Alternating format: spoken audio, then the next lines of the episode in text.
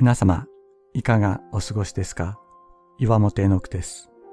今日も366日元気が出る聖書の言葉から聖書のメッセージをお届けします。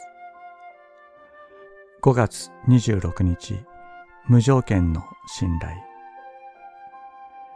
私たちは神の祝福を受けるために自分自身を整えなければならないと思う傾向があります。神のための働きをしている人は特にその傾向が強いと思います。私もそうです。思うようにことが運ばない。理想とかけ離れた自分がここにいる。そう感じるとき、私たちは神の祝福に自分なりの条件をつけているのです。神の祝福を阻害するものが自分の中にあると。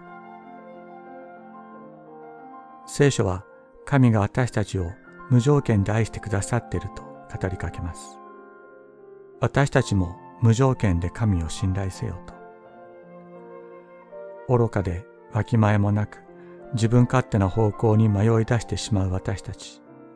しかし、そんな私たちを探したし、命を懸けて守ってくださる方がいる。キリストは言われました。私は良い牧者である。良い牧者は羊のために命を捨てると。自分で自分に条件をつけず、神の祝福に条件をつけず、子供のように信頼できますように。私たちが良くても悪くても、神は私たちに手を伸ばしてくださっている。